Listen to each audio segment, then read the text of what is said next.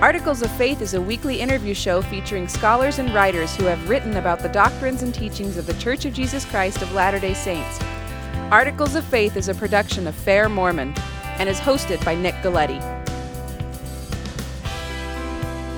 Taylor Halverson is a regular contributor to the Interpreter, a Journal of Mormon Scripture. He is a teaching and learning consultant who has been assigned in the past to the Maxwell Institute at Brigham Young University. He has his bachelor's degree in Near Eastern Studies from BYU. He also has several other degrees a master's in biblical studies from Yale University, a master's and PhDs. I put plural on PhDs He's got a master's degree in instructional systems technology as well as a PhD in the same subject. He also has a PhD in Judaism and Christianity and antiquity, all from Indiana University. So he's very well educated, and we're grateful to have him come in to talk about his article that he wrote and presented in the Deseret News entitled In the Gospel Faith Must Come First. So, welcome, Taylor Halverson. Thank you for coming in. Thanks for having me. So, I was thinking of making a joke that you would come in and be able to give us a lesson on student debt because you probably incurred a bit of that in your six degrees or whatever that you have. Um, but uh, definitely, I want to first start out with asking what what exactly is a teaching and learning consultant? Why not a teacher or professor? What's the difference? So my role is to actually support professors on campus to be great teachers. Okay. And anyone who gets a PhD primarily has been trained as a researcher and getting training on what it means to design learning experiences for students and to be a teacher is also a very complex skill like research and it's typically not something that phd programs provide so you for, teach teachers yeah a, I, I teach teachers yeah yeah or is that too simplistic that's overly well simplistic. it almost sounds like i know everything that i know all the truth and they come to me to get it and you know i'm i'm a learner like everybody else but i'm there to be a facilitator help them to discover their own capabilities and to actually shine. We have great teachers at BYU, so it's like working with the top students in yeah. school all the time. It's it's fabulous. Well, you do other things. You teach your other classes too, right? Yeah, I do teach a class. Um, I teach course called History of Creativity in the Arts, Science, and Technology. It's a it's a World Civ course. You have World Civ 201 and 202 at Brigham Young University, your uh, general education requirement. And this is a flavor of that, but it's focused on how have people and institutions and civilizations in the past been creative or not? And then how can we become more creative today? Okay. So it's a fun little flavor of World Civ. Well, I, I couldn't help but go to your uh, when you when you Google your name, you have a ratemyprofessor.com page. Oh, do you yeah. Ever, do you ever go there? yeah, I've, yes. And so you know, you get people who it's a GE course with 250 students, yeah. and I tell us very openly to students. I said, imagine doing a large group blind date and you're the date leader and you decide I want to go to this really fancy steak restaurant that I have loved. I'm going to take you all there. And lo and behold, you show up and a third of the students are vegan. It kind of ruins the moment, right? it's not a good date for them. And that's a challenge in a teaching and learning enterprise is that you don't always know who your students are. The students don't know who the teacher is and and you can't meet every learner's need. Sure. So you're going to get some funny comments. And the one that I think is funny is a student saying, This teacher contributes to global warming. Really? Well, meaning all the hot air from my lecture. Right? Oh, okay. nice. And I don't find those comments particularly helpful. I'm always in for constructive feedback, positive or negative, but it uh, comments like that are mostly just uh, they make me laugh. Well, it's university students telling themselves that they're smart too, right? It's a, it's their own version of hot air. Humility is the one of the most powerful learning tools, and we all need it. Yeah, there you go. Well, in, in preparation for the interview, I also went to taylorhalverson.com and was reading over the many different things that you're involved in, which you have a lot of different chair positions at BYU. You do tour guides, uh, or tour guide for LDS themed travel. I believe you even do that with your wife sometimes. Yep. Is that right? So yeah, she was doing a PhD at Stanford in modern Middle Eastern history. So she's an expert on the modern side. I'm an expert on the ancient side. So there you go. We, we tag team. Awesome. And I guess you've written multiple books and articles and, and things. Of course, we'll we'll address in a little bit. But and I want to ask a question, and I hope it doesn't come across sounding uh, judgmental or anything. But with all the different things that you have going, how do you find the time to study the scriptures? or or give time to personal development and growth and those sorts of things? Yeah, it's a great question. So, um, a lot of my scripture study is with the family, or actually when I'm working on a project that it's a question I'm interested in, so I have to get back into the scriptures. In the sequential reading of scriptures, like I'm going to start in First Nephi and, and in six months work my way through Moroni 10. I haven't done that in some time. Uh, maybe I should. Well, I guess I'm doing it with my family. I find that getting a question about the scriptures and digging in and satiating that need is how I do that. For me, personal development is all these things I'm involved in. So I have my day job, right? Teaching and learning consultant, which I love. Everything else you see that I'm involved in are like my, th- these are my passions. Th- this is my, these are my hobbies, right? I just realized years ago that my hobbies are inspiring others to learn.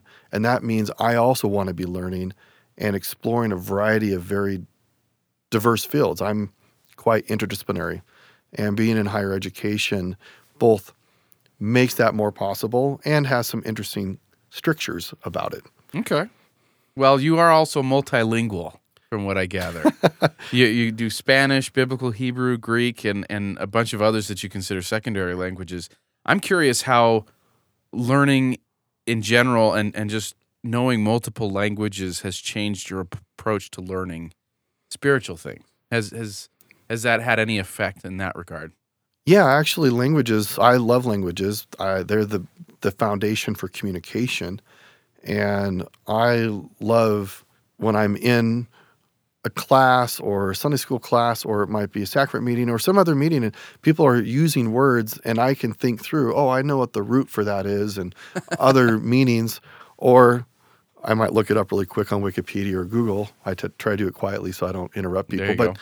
I find the meanings of words really powerful to expand our understanding of what we're really trying to communicate and kind of the, the latent possibilities that are packed into our communication. Very cool. So let's get into your article uh, that you wrote for Deseret News, and you've written several. So this one that we're going to talk about is called "In the Gospel: Faith Must Come First. and I guess it addresses a challenge, or at least a shift in the way that people approach learning, uh, secularly perhaps, but uh, it does spill over into the way that people learn, regardless of, of their their intellectual pursuit, and that is that everything needs to be there needs to be an evidence of something first. This idea of uh, disbelieve until prove lo- proven logically true. So I guess it seems kind of at first like a prudent approach. You know, why, why not wait until you have some evidence of something before you believe it? Um, but but you call it difficult, if not outright outlandish, in your article. Maybe you can expound on why you've come to that conclusion. Well, it's mostly because of how people narrate what they think faith is, right? You got this word is just packed with all sorts of theological implications potentially and a whole long history of what people think faith is. Uh, I, I believe faith, I think there's a line of knowledge, meaning a trajectory, a spectrum. And perfect knowledge is at one end, and faith is everything else. And that as to get to perfect knowledge, you have to start with faith. You can't, I don't believe I, that it's possible to get to perfect knowledge without faith. And what you are doing is acting in faith because you don't have total perfect knowledge on something. And as the truth of that faith is confirmed, you develop growing knowledge. Maybe it's disconfirmed, and so you actually had false faith on something. And science does this all the time. I have a theory, so I believe something, and I'm going to act on that belief and confirm it or falsify it. And eventually you might gain perfect knowledge or complete knowledge on that particular question or topic. But eventually, when you have perfect knowledge, you no longer have faith in that particular topic. Yeah. So again, it's just part of the spectrum. So if you ever want to gain perfect knowledge in something, you got to start with faith because how do you have somebody hand you perfect knowledge on something? Because life is all about experience. The atonement underscores learning. Everything in life is about learning and the atonement. Without the atonement, there's no learning. Without learning, the atonement could not actually have power. And it's all about giving us the opportunity to act, to choose, to try things out. Maybe you're making mistakes along the way to get to that perfect knowledge. And if you don't start with faith, what do you have? You're inert. You're not doing anything at all. Well, a lot of people look at faith as some kind of irrational position that it's Right. that it, that there is it's the absence of logic, but that's not entirely the case as, as far as you're you're putting Right. it. Part of why this this came up was a, an exchange that you had as a student at Yale with another student Yeah. uh, that you relate in the uh, in the article. Can you? I mean, not word for word, but can you maybe tell that story and, and how that plays into this? I was asked to do a presentation on Mormonism. I was at the Yale Divinity School. It was very ecumenical, right? There were 30 or 40 different Christian denominations represented, and everyone was quite open. They wanted to deeply understand other people's theologies. It was really quite fun to sit around the lunch table and I bet. and have not debates, but kind of friendly questions like, you know, why do you guys have this position and so forth. And so some friends said, hey, let's have a presentation on, on Mormonism because none of us have really don't know a whole lot. And this is really the before the internet was widely available. I mean, I guess it was early 19 or about 1999 or something. But the, the, the idea was that I wanted to kind of lay out just the basics. It was interesting that when I completed the presentation, where I talked about the Book of Mormon and how it was translated by the gift and power of God. And so here we had been as students studying the Old Testament in Hebrew, looking at different uh, manuscript traditions and trying to determine which ones were more accurate and relevant for translating the Bible.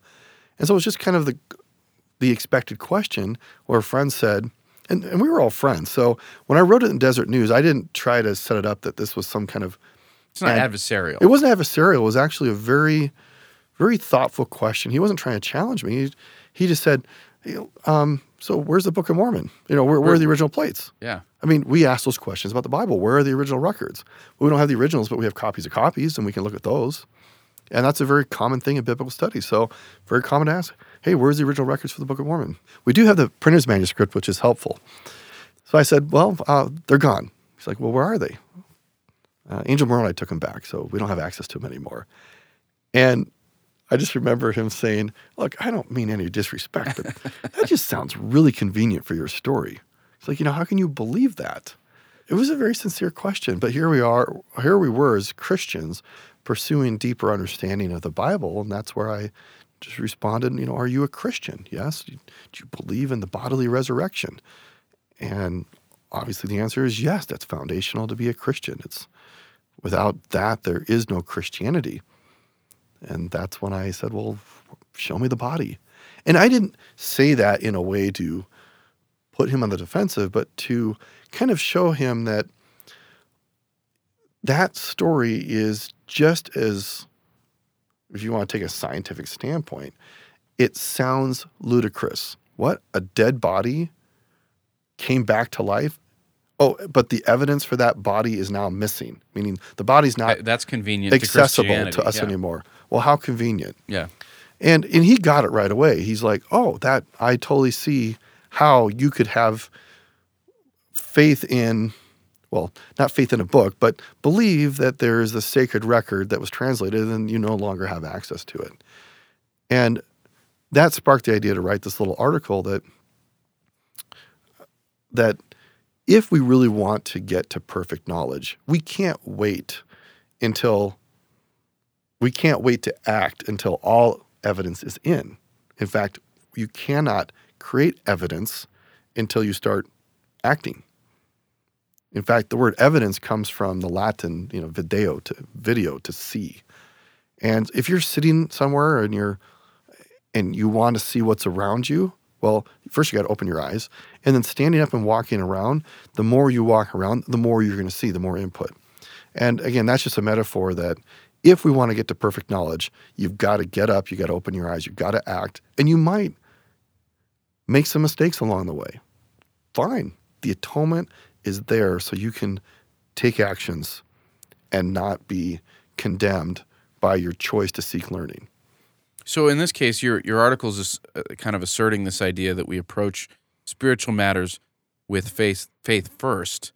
So what tends to be the end result if faith comes second or third or somewhere down the line? Can you even can you even do that? I don't know if I have ever personally known anyone who is committed to a cause that they have not yet have not first deeply believed in it. I mean, even this building that we're in for doing this interview, somebody had a vision for making it happen. And it wasn't like they waited for it to happen before they believed it could happen. They had a vision that we think it's possible. They went to work and they acted. And so I think it's the same with with spirituality and theology and, and, and religion. Anything that matters in this world, you got to be committed. You have to jump in and be committed to something. And it's okay if you change your mind. But even, and I love science. I mean, I take Science Magazine, I read it religiously, and I say that kind of in a funny way. I find it fascinating. And the word science is a Latin word meaning knowledge. Shouldn't we seek after all knowledge and truth? I mean, Joseph Smith says true Mormonism is to embrace all truth. Great. So I'm going to go seek it where, wherever it comes from, I'm going to get it. And even the best scientists, all the scientists that I know, they wouldn't say it like this. And so I don't mean to pigeonhole them, but they act on faith. They have a belief in something, and as they act on it, it gets confirmed or falsified, and that moves them along the spectrum. So they have less and less faith in whatever they got into, and more and more perfect knowledge about that. And for me, it's just kind of a very simple metaphor.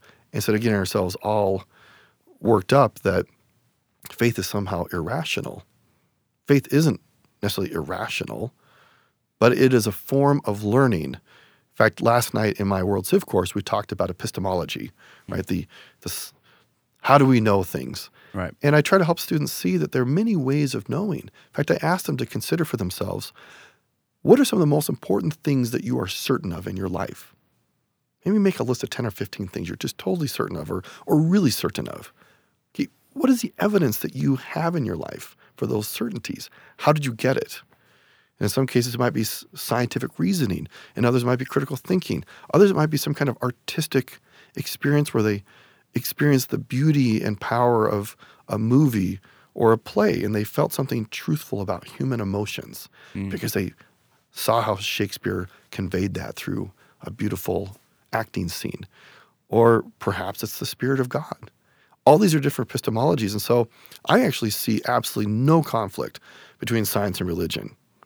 I mean, sure, it sells papers to say there is, and people can make a, a career shouting about the conflict. I see it as different epistemologies. That science is a is a realm of seeking knowledge and truth, and they have their methodologies and their worldview for doing it. And spiritual concerns might have a different sphere of of how they do it. Art, I mean, beauty. Can science give the full and final answer of what beauty is? No. But they can give a really powerful answer and they can do some really cool experiments.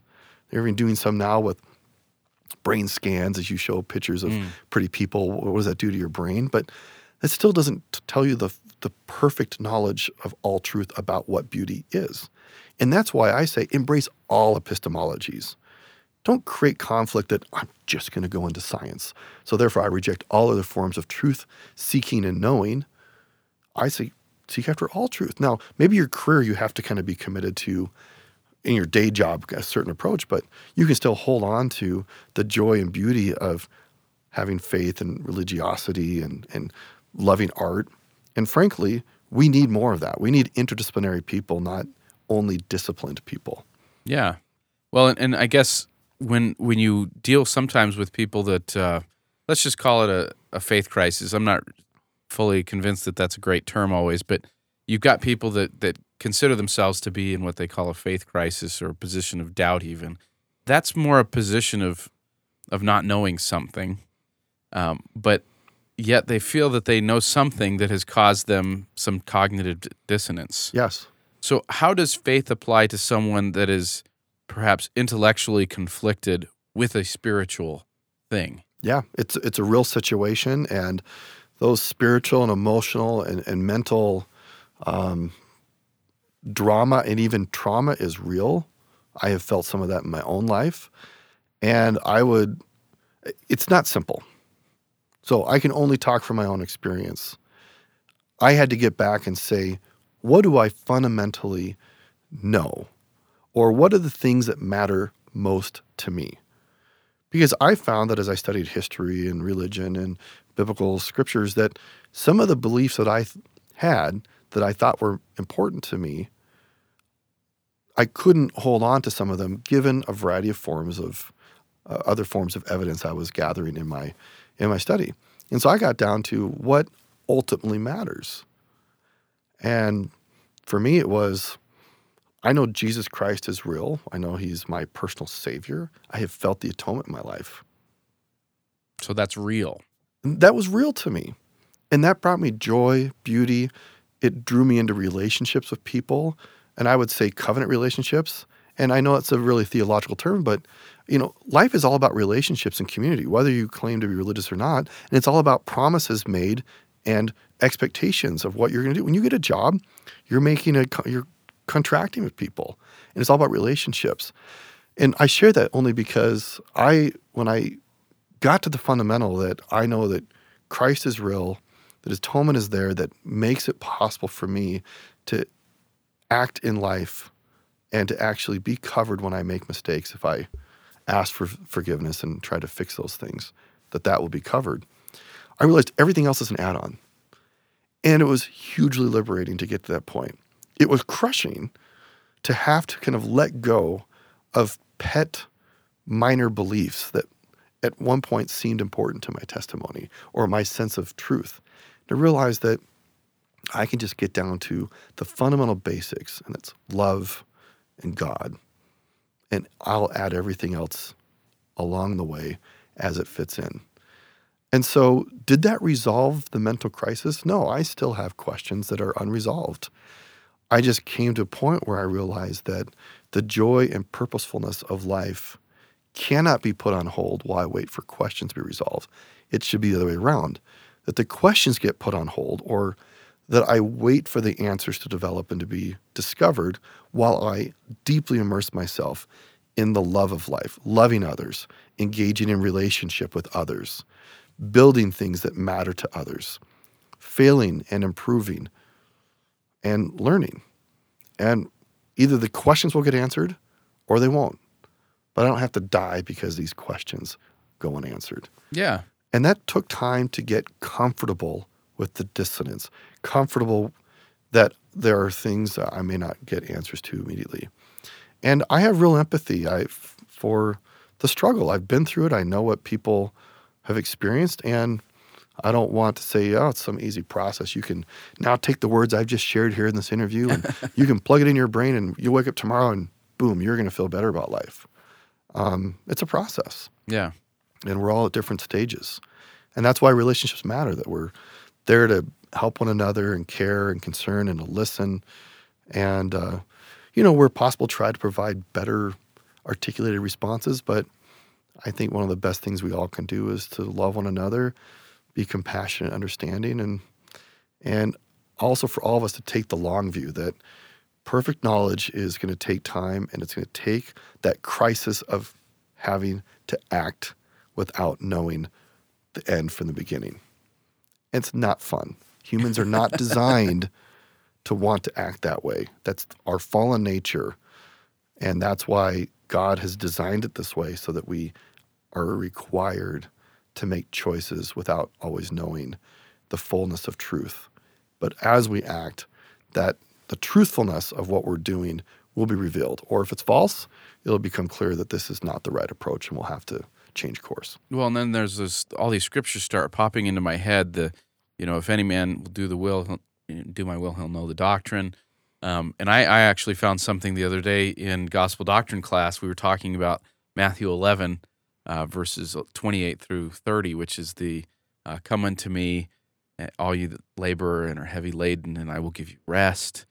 Take my yoke upon you, etc. And I found an interesting footnote to the come unto me section it said, look in the topical guide under problem solving. Hmm.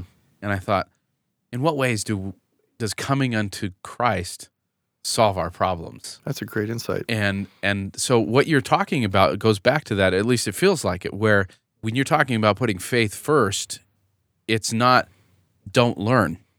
In fact, it's learning exactly the way Christ wanted us to learn, and that is to do what He's asked, and then we will have the answers our problems will be solved. The questions that we have will be answered. Is that does that kind of summarize where you're getting? That's a great this? insight. Okay. I'd never thought of it that way, and I that's why I love talking to other people because it always expands our understanding of truth. I, I sometimes share this little metaphor with, with students in my creativity class. Uh, perfectionism is just a, a skill that Mormons are very good at. I've dealt with it a lot too. Well, not that I'm perfect, but I've certainly had that deep desire to never You're make perfect a mistake. in your right? desire for it. Yeah, isn't that funny? and I, I talk to, I try to explain to students this the struggle that we all deal with when we try to be perfect, that it often will compel us to inaction, which means we can never reach perfection if we don't act. It's the same thing if, well, if I want to be totally rational in all I do, well, that's like you're trying to be perfect. Like you have to have all the answers before you ever commit to anything and ever act or ever do anything. So here's an example. There was a missionary who was called on a Spanish speaking mission, and he never once made a mistake in any form or fashion, grammatically or even vocabulary, in his mission. Never once. Hmm. Is that incredible? Wow. Not one grammatical or vocabulary mistake. I have a hard time believing Well, that. you know how he pulled it off? He never spoke.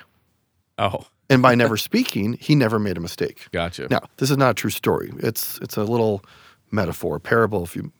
And the idea is that he actually was perfect, but totally useless, and actually never experience anything of value. And sometimes, in our desire for perfection, we choose not to act. Sometimes, in our desire to have perfect knowledge, we sit around waiting for that perfect knowledge to happen to us versus get out there and act. God will cover everything if you make a mistake. I mean, in fact, if you don't act, you have denied the atonement. The atonement is to underscore and underwrite every choice and action you've ever made. Except, you know, don't deny, the, you know, don't don't Sure. do the unforgivable sin. Everything else, God will cover. Experiment, try things, right? Be moral. but let yourself try living. Try being moral. Try well, obviously There try being go. moral. Try it out. Go for it. What happens when you love other people? What happens when you practice forgiveness? What happens when you actually choose to believe in God in the face of crushing doubt? If you stay in the doubt, you will be stuck there forever and ever and ever. Mm-hmm. Okay? You will never know perfect knowledge. But if you try to act outside of the doubt, even though you're feeling it, but you act as though the doubt doesn't exist, you will actually start to find answers and truth and the learning that is intended in the plan of salvation. And again, this is where we get ourselves stuck is that we just want perfection. We want total rationality. And we want that to be nice and clean and not hurt. We are here to experience pain so that we can experience ultimately the sweet joy of knowledge and truth and development of who we truly are meant to be. Yeah. Well, Taylor Halverson, you are a busy, busy man. Uh, clearly, the author of this article, uh, In the Gospel, Faith Must Come First, published in the Deseret News. We'll have a link to that at the posting of this episode at blog.fairmormon.org. Thank you very much for coming in and giving us your insights on the, the importance of faith in, in our quest to find more knowledge. Well, thank you for your interest. Thank you for listening to this episode of Articles of Faith with your host, Nick Galieti. This has been a production of Fair Mormon. This and other podcasts are available at fairmormon.org. The opinions expressed in this podcast are not necessarily the views of Fair Mormon or the Church of Jesus Christ of Latter day Saints. Please subscribe to our show in iTunes. Questions or comments can be sent to podcast at fairmormon.org. Tune in each Monday for another episode of Articles of Faith. Thank you for listening.